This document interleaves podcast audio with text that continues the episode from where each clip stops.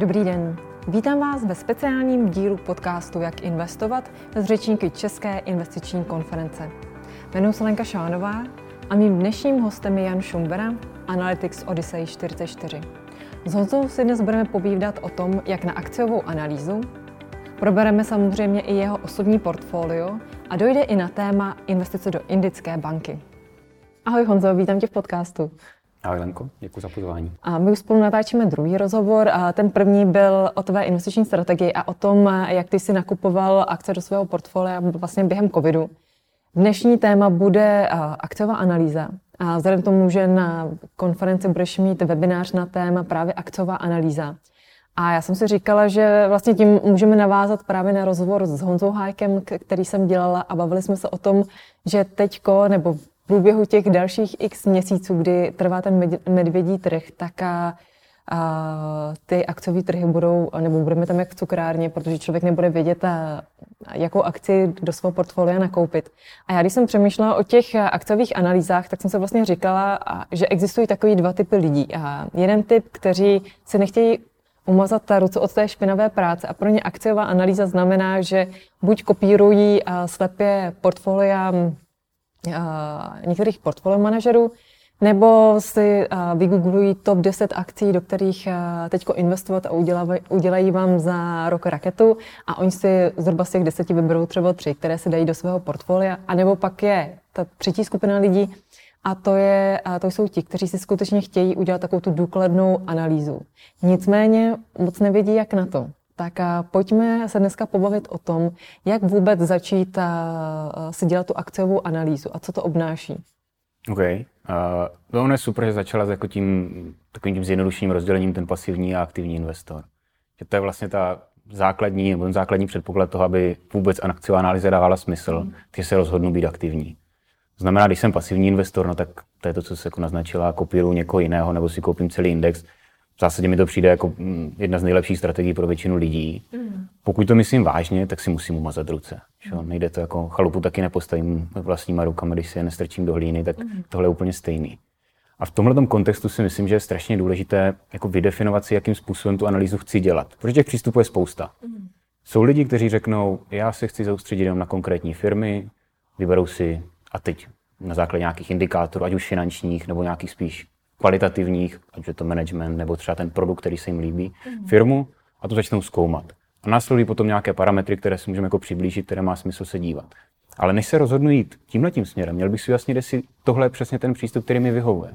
Protože stejně tak můžu říct, no, já se necítím úplně komfortně s výběrem konkrétních firm, nechci úplně být jako ten analytik přesně cíleně zaměřený jenom na konkrétní firmu a na to, co dělá dobře a špatně, ale chci si vybrat nejprve dobrý sektor, nasednout na tu vlnu jako surféř a valit to s ní, co nejdál to půjde. Mm. A pak stačí si vybrat relativně průměrnou firmu a budu mít dobré zhodnocení. A když... tak, takže takže podle tebe je jedno z klíčových, eh, jedna, jedna z klíčových věcí je vybrat si ten správný uh, sektor. Nenutně, nenutně. To jako říkám příklad, jakým způsobem k tomu může člověk přistoupit. Samozřejmě pro mě ano, pro mě je to způsob strategie, který já volím, ale vůbec netvrdím, že je to ten nejlepší. Každý si může vybrat ten, který mu vyhovuje. To, co se snažím naznačit, je, že člověk by měl tu akciovou analýzu napasovat na to, jaký je on sám. Si myslím, že vzniká takový jako rozpor často mezi tím, co člověk říká a co nakonec dělá, a čím víc to zblíží, tak tím úspěšnější v tom bude, protože to bude jako odrážet nějakou jeho vlastní originalitu. Mm. Bez té originality ta akciová analýza nedává vůbec žádný smysl. Že pokud nevěřím tomu, že dokážu něco vidět originálně, jinak než to vidí celý ten DAF, no tak nemá smysl se o to pokoušet. Že? Tak si koupím index a můžu jít domů.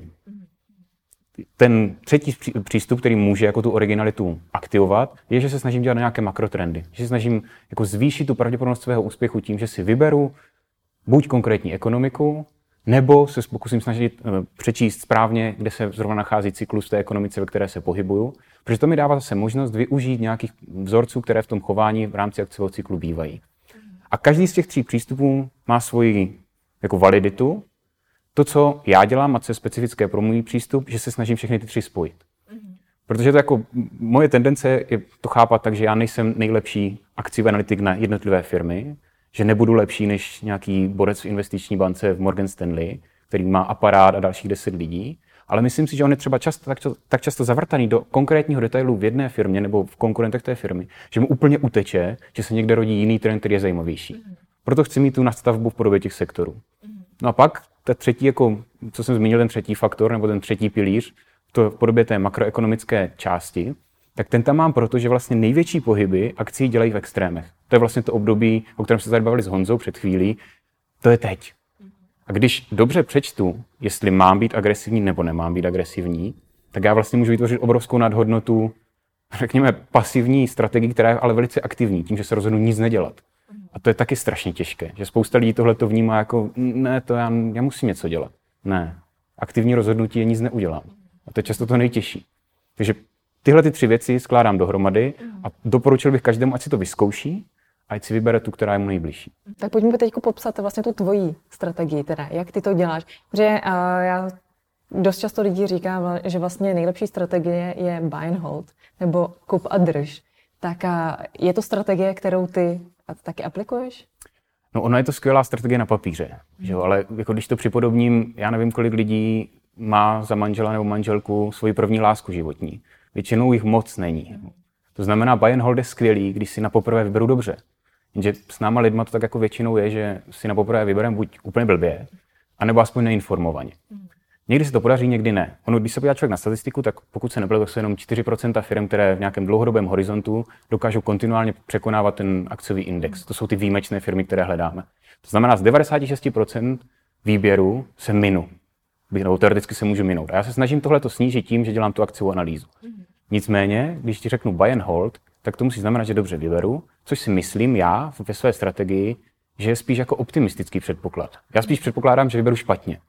A snažím se těma jednotlivýma krokama, jednotlivýma vrstvama toho svého trichtýře akciové analýzy, jak tomu říkám, zvýšit tu pravděpodobnost, že vyberu dobře. Ale stejně tak tam mám jako ty backstopy, které mi mají indikovat, že ne, ty jsi vybral špatně, tohle není ta tvoje životní láska, se kterou máš strávit zbytek života, ta teprve někde na tebe čeká, takhle dej dál. Mm-hmm. A ty jsi uh, zmínil ten trichtýř akciový, tak uh, pojďme se ho rozebrat, co to vlastně je. Pojďme si rozebrat jednotlivé kroky, jaká ta analýza vlastně tím trichtýřem prochází. Já jsem vlastně to naznačil těma třema jako vrstvama, které člověk může projít, ale eh, vzal jsem je v opačném pořadí. To znamená, já většinou začínám od toho makroekonomického obrázku.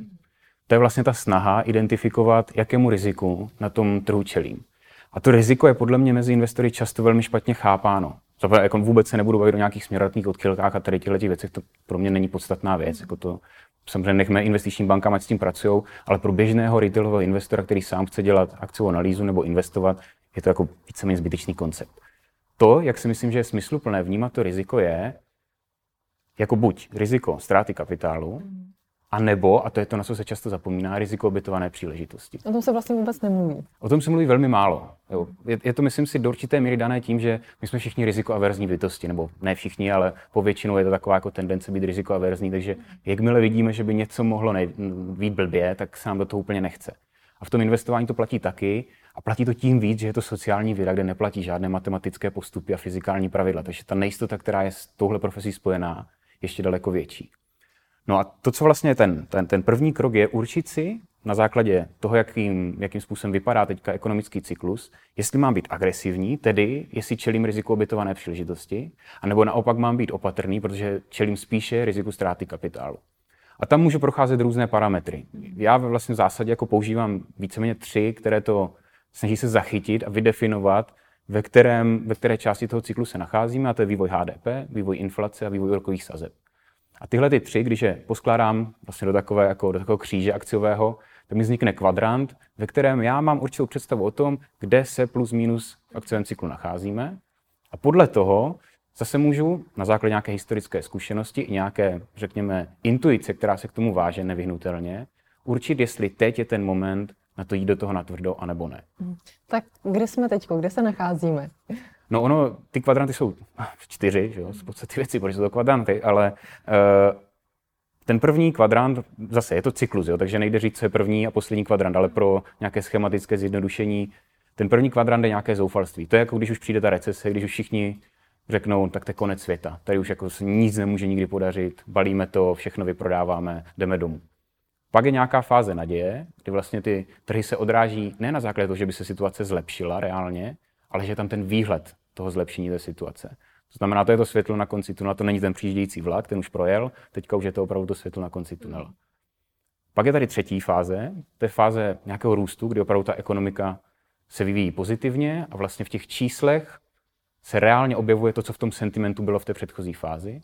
A pak je tady poslední fáze, to je nějaký optimismus, kdy už jako víceméně ty trhy se tak jako lehce začnou odpoutávat do svých fundamentů a je tam taková ta tendence jako být chamtivý a to je to vrcholení toho cyklu, které se pak láme zase do té fáze zoufalství a dáme si to celé dokola.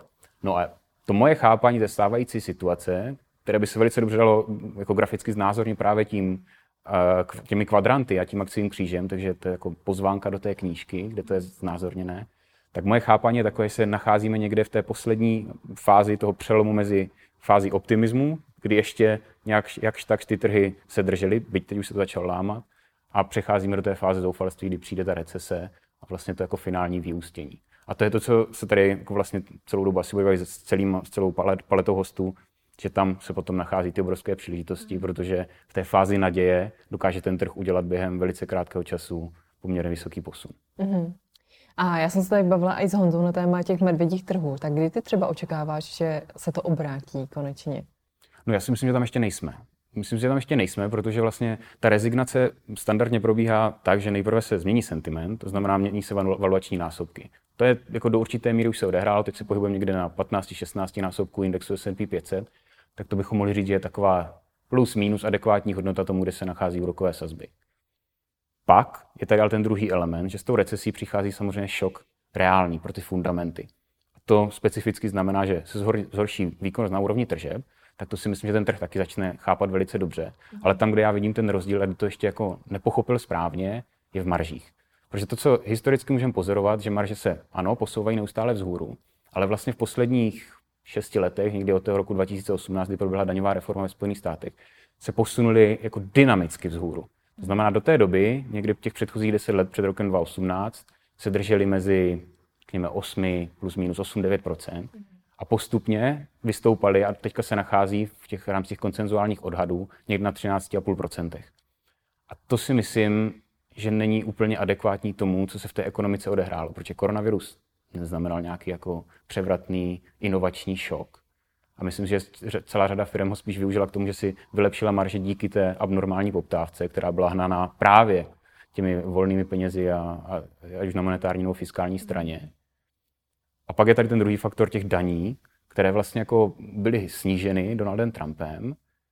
A teďka, když si vezmeme, že ten fiskál je extrémně agresivní a dochází k tomu neustálému setrvalému zadlužování a do toho tam vstoupí ta inflace, tak to je jako ideální koktejl pro to, aby se otevřeli skleně, no tak buď bude muset snížit výdaje, anebo bude muset zvýšit daně.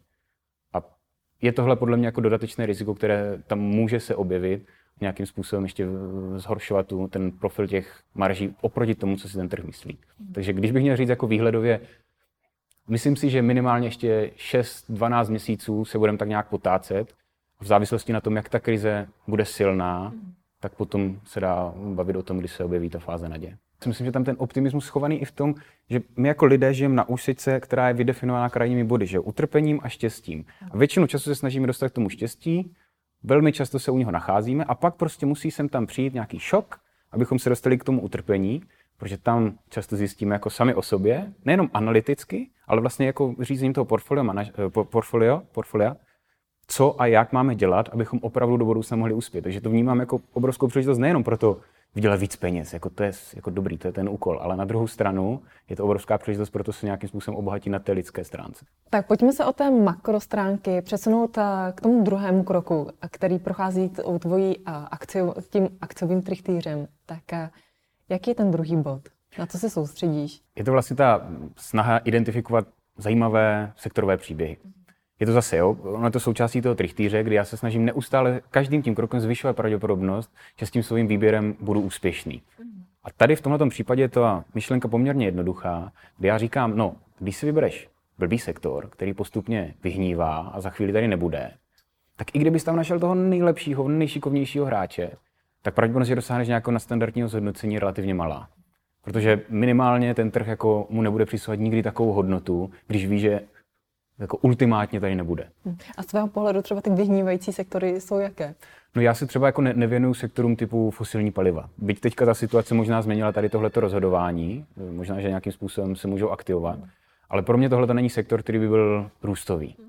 Je to spíš sektor, který bude hodnot, eh, se více hodí možná té hodnotové analýze, která se spíš zaměřuje na to, co zůstane stejné, než na to, co se změní. Takže to, tohle je sektor, který jako mě by osobně nebyl blízký. Já bych si třeba nikdy nevybíral ani automobilky. Protože těch automobilů se prodává na světě takové množství, že vlastně jako ten růst samotný toho sektoru nebude nikdy tak zajímavý, aby mi potáhl atraktivní zhodnocení sám o sobě. Můžu si najít určité výseče v něm, třeba elektroauta. To může být zajímavé. Ale to je to uvažování zase. Jako buď můžu jít na celý, na celý sektor, anebo zase v něm hledat konkrétní výseče a zase zvyšovat tu pravděpodobnost úspěchu. Jaký sektory teda jsou za tebe teda perspektivní? No já mám teďka v hlavě Nebo třeba ty z pohledu, na jaký sektory ty se díváš?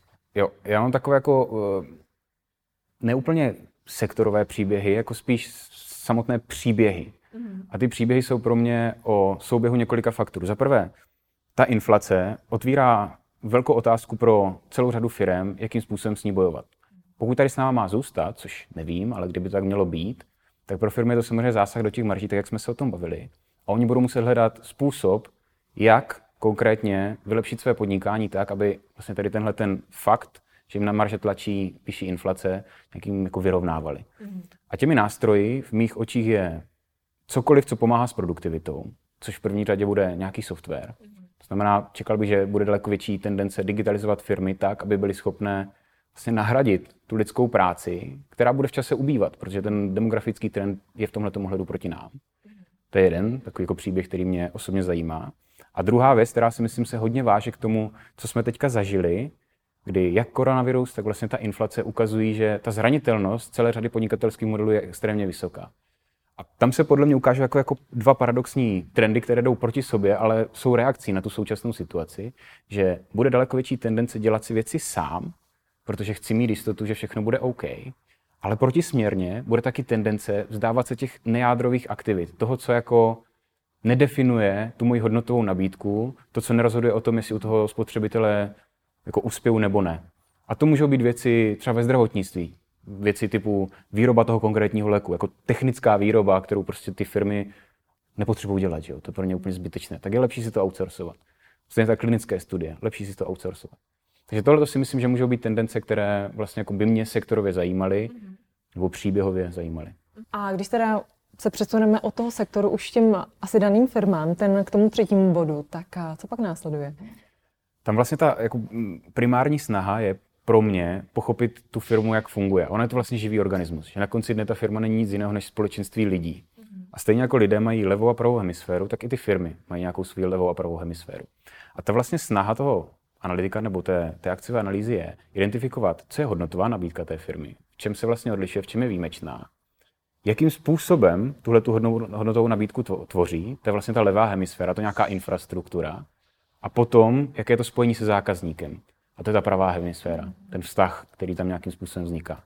A vlastně vy se snažíte najít tu konkurenční výhodu, která je někde tady v, těm, v tomhle propletenci těch tří faktorů schovaná. A standardně je to tak, že máte jako dvě základní eh, konkurenční výhody. Ta jedna je daná na úrovni ceny a to je zpravidla ta levá hemisféra. Že něco dělám šikovněji než ostatní. Nebo že jsem větší než ostatní, tak si dokážu vyjednat lepší ceny a podobně. A pak je tam ta pravá hemisféra, to je ten vztah se zákazníkem a to je, že jsem něčím jiný. Že jsem nějakým způsobem diferenciovaný. A to často bývá velice těžce uchopitelné, protože to, že si zákazník o firmě myslí, že je jiná, je vlastně jeho velice subjektivní pocit. Ty firmy dělají maximum pro to, aby tenhle ten pocit vytvořili, ale na konci dne ho musí jako verbalizovat ten konkrétní zákazník. A tohle, když tam člověk objeví a je si jistý, že to tam je, tak to může být velice silná konkurenční výhoda, která pak dává jako smysl při té investici. Mm-hmm. Honzo, ať neprozradíme všechno to z toho tvého webináře, který budeš mít na České investiční konferenci právě na téma a, akciová analýza. Tak pojďme se jako přesunout a, k tvému osobnímu portfoliu a řekni nám, jak se ti daří tady ten vlastně od začátku roku vůbec. Jaké máš zhodnocení na tom svém portfoliu? Já ho rozdělím možná do tří částí, protože ono je jako ve třech částech taky koncipováno. Jedna část jsou dluhopisy, kde jsem si vlastně pořídil protiinflační dluhopisy české vlády, mm-hmm. což s ohledem na tu inflaci jako není úplně špatná volba. Pak je tam investice do Indické banky, kterou vlastně jako v rámci Odyssey máme, což ale bych definoval spíš jako private equity transakci, protože ono je velice složité nakoupit indické papíry přímo na té burze, takže to mám udělané zprostředkovaně. A pak je to konkrétní akciové portfolio, které jako asi má smysl nejvíc diskutovat, protože to je to, co jako se váže k, té, k tomu webináři, k té samotné České investiční konferenci a na něm jsem teďka k dnešnímu dní podle mě minus 8%, plus minus něco takového. Mm. A ten důvod je, že vlastně já jsem na začátku roku, přestože už jsem měl velice silný pocit, že se ten cyklus stáčí, tak já jsem vyprodal polovinu portfolia, ale ta polovina, kterou jsem si tam nechal, tak byla velice jako dramaticky zasežena. Protože největší moje pozice v té době byl Amazon, který prošel jako tím výplachem daleko dřív než všichni ostatní. A to vytvořilo vlastně tu, ten, tu negativní výkonnost. A proč si prodával pouze půlku portfolia? Protože si věřil, že ty ostatní akce jako nezasáhne a nebudou tam taky propady, nebo z jakého důvodu? Myslím si, že nebylo to úplně takhle. Jo. Bylo to spíš mm, ta tendence, že člověk má nějakou vizi, ale vlastně čeká na potvrzení těch svých předpokladů. A já jsem jako se stahoval z toho trhu a předpokládal jsem, že ještě musím vidět jeden, dva, tři signály, že opravdu teď už je ten moment, kdy mám z toho jít pryč. A v té době jsem je neviděl a do určité míry jsem vlastně, a to klidně přiznám, vlastně byl jako v té fázi optimismu, kdy lidi kupují všechno, protože jsou hamižní, tak si myslím, že to zasáhlo i mě. Že jsem vlastně jako se bál vystoupit z toho trhu, přestože už jsem si myslel, že bych měl ještě agresivněji, protože jsem si říkal, no jako něco mi uteče. Mhm. A to byla ta chyba. A uh, už si nakoupil během těchto vlastně výprodejů nějaké akce, nebo držíš uh, pořád těch 50% v keši a čekáš na nějakou vhodnou příležitost? No já jsem to v průběhu roku tu uh, hotovostní mm, složku výrazně zvýšil, takže mm. já jsem se postupně dostal někde k 80-90%, mm. někde jako před tím létem. A vlastně teď, v tomhle posledním propadu, jsem začal dělat jako miniaturní nákupy, řeknu do 1% portfolia, třeba 10 firm jsem si takhle koupil. Ale nedělám to ani tak, protože bych si myslel, že teďka tam bude ten potenciál rychlého zhodnocení. A dělám to, protože si potřebuji v hlavě jak kdyby přenastavit tu tendenci toho medvídka, který tam ve mně teďka jako už žije a prostě všechno vidí negativně. Je na všechno nastavený, že je tady ten konec světa a tohle je vlastně moje tendence trošku tlumit. Takže je taková jako behaviorální západka, kterou používám, abych zase začal mít tu tendenci hledat příležitosti, protože dřív nebo později se tam objeví a teď, když jsem si nahnal nějakou nadvýkonnost tím menším propadem, mm. tak já potřebuji vlastně jako ve správný moment zareagovat, abych to potvrdil. Mm, mm. A máš třeba teď už jakoby na watchlistu nějaký akce, které jako už plánuješ eh, v nejbližší, v nejbližší době nebo v rámci toho třeba roku dokoupit? No, hodně se to točí kolem těch příběhů, které jsme zmínili, těch sektorových. To znamená, snažím se dívat na softwarové firmy, mm. které prošly poměrně jako výrazným propadem, snažím se dívat na polovičové firmy, mm. kde ten cyklus ještě si myslím není dotažený, to nejhorší máme před sebou, ale na druhou stranu ono taky jako nezáleží jen na tom, co v tom fundamentu se odehraje, ale co už se do něho zaprajsovalo, nebo respektive co se do těch akcí zaprajsovalo. A tam si myslím, že už se zaprajsoval poměrně hodně a je tam spousta příběhů, které má smysl už začít otvírat.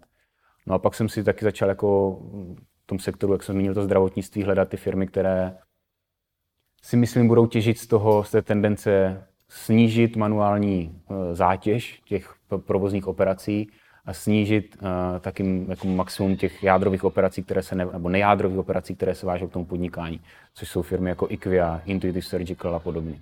co ty ještě si zmínil uh, investici do indické banky. A to si myslím, že asi indickou banku nebo vůbec indické firmy má v portfoliu málo kdo. Tak a jak jsi se k tomu vůbec dostal? K téhle investiční příležitosti? To je vlastně jedna z největších pozic, kterou máme v Odyssey 44. A vzniklo to tak, že jsme ten nápad od někoho slyšeli. A je to teda hlavně práce mojich kolegů, kteří jako si dali hodně času záležet na tom, aby poznali nejenom tu firmu, ale i ten management. Takže několikrát byli v Indii, aby se s ním setkali a, a navnímali ten příběh. A ten příběh je strašně zajímavý v tom, že ono došlo ke spojení nebankovní instituce a bankovní instituce.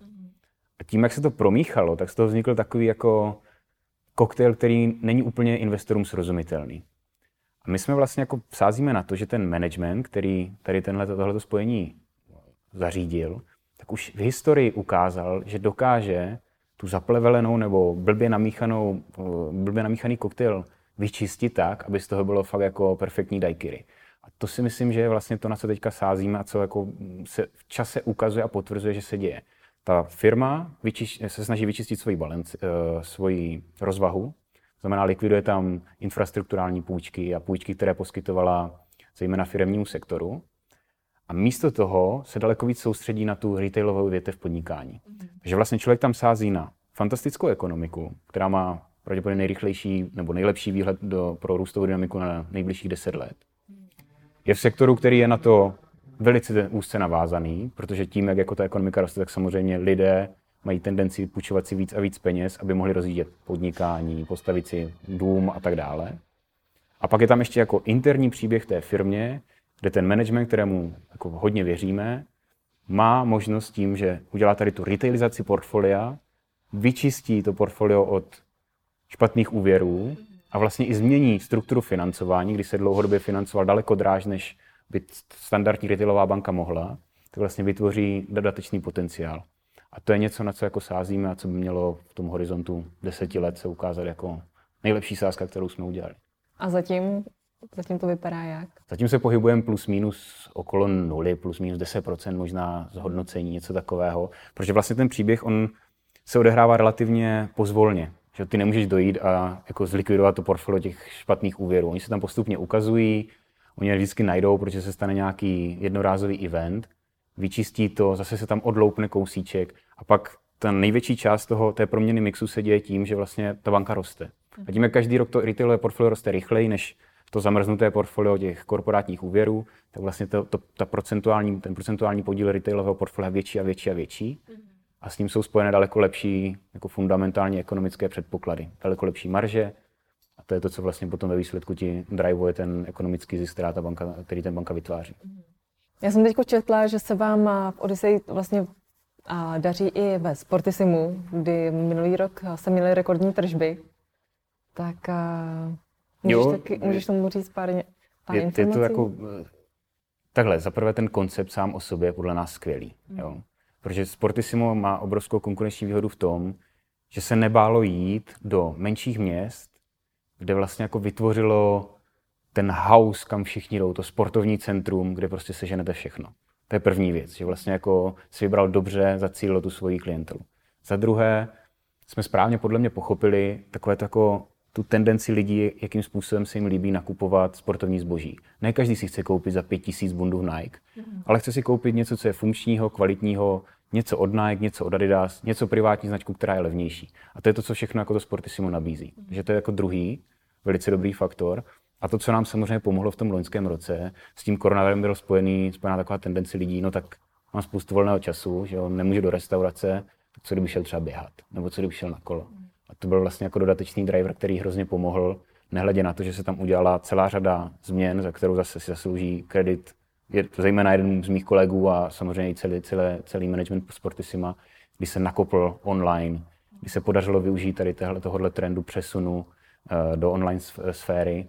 A jako to propojení kamenných poboček a onlineového prodeje si myslím, že je něco, co vlastně tomu Sportissimu dalo výhodu proti těm ostatním konkurentům, kteří to nezvládli tak dobře. Mm-hmm. Já si říkám, že vy máte obrovitánský prostory, že jenom platit pro nájem musí být jako velká položka, taky se to má v téhle době pořád smysl mít takhle velký vlastně prostory v těch převážně těch nákupních centrech. Má, ono totiž jako, samozřejmě, zase je to pobočka od pobočky, že jo? nejde to vzít jako do jednoho balíku. To, co je pravda, že Sportissimu se dobře daří v retailových parcích. To je ta, ta zóna, kde se nám jako nejvíc líbí, kde se chceme nejvíc pohybovat.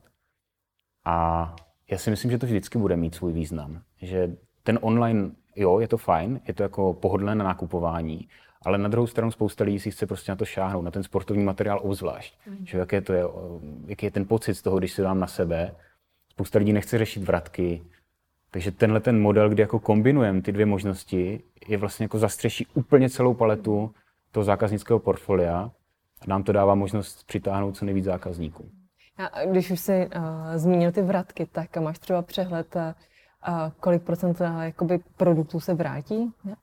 Ten, tenhle ten přehled máme, já se přiznám, že se necítím být v pozici, abych jako tyhle čísla sděloval, to by musel někdo jiný. Uh, je to tak, že samozřejmě je to téma, které se řeší. Ono jako jedna z velkých věcí, kterou ve sportismu vnímáme, je, že se snažíme posunout tu jeho jako produktivitu, efektivitu celého toho provozu. A to je to, co ten management vlastně dělá, dělá to s každým rokem líp a líp. Mm. A je to vlastně něco, kde vidíme neustále tu příležitost. To znamená, otevřeli jsme nový logistický sklad u Ostravy, který má být který je efektivnější, automatizovaný.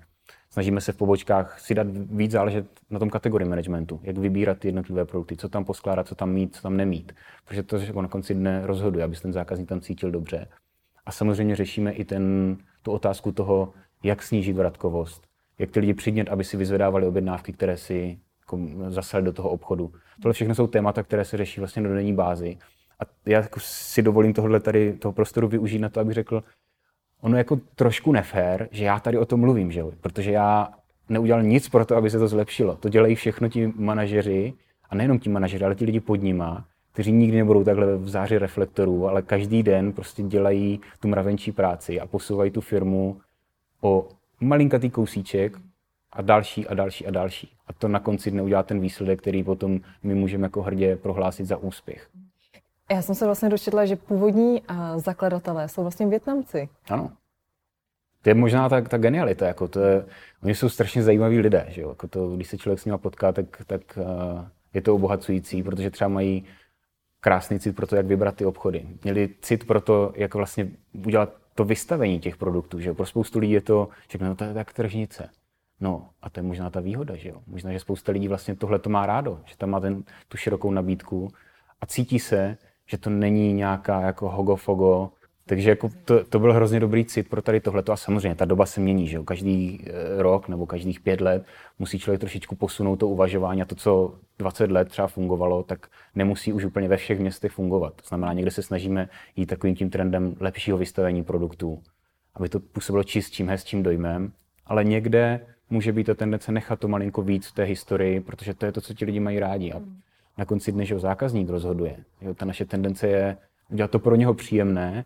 A myslím si, že tohle je něco, co spousta firm řeší, že jako zakladatelé někteří mají pocit, že jsou tady proto, aby splnili své sny. Ale vlastně ty nejlepší firmy vznikají takže plný sny těch, těch zákazníků. A to je vlastně i ta ambice, kterou máme se všema firmami, které jsou pod, pod deštníkem od Odyssey. Jaký to máte třeba ještě jiné firmy? Můžeš je zmínit? Máme vlastně nakoupené portfolio těch big tech firm, znamená Facebook, Amazon, uh, Google, Microsoft. Mm. Máme tam pozici v Bůhu, což byl můj nápad, který byl hodně špatný a v té knížce o, o něm mimochodem taky povídám, takže pokud někdo jo, už se, chce, se o tom bavili, se no. chce jako podívat na, na, na, nebo udělat si exkurzi do, do mého špatného rozhodování, tak je tam taky zmíněné. Máme pozici ve Flixbusu, v přepravci autobusovém a vlakovém, že to jsou vlastně takové naše portfolio a pak jsou tam nějaké jako separátní projekty, které jsou v oblasti nemovitostí nebo třeba uh, dluhopisu. Super Honzo, tak já ti moc děkuji za příjemný rozhovor. My se uvidíme taky 7. Eh, 8. listopadu na České investiční konferenci, kde ty mimo jiné budeš mít právě eh, webinář na téma akciová analýza. A já ti moc děkuji za dnešní rozhovor. Já děkuji za pozvání.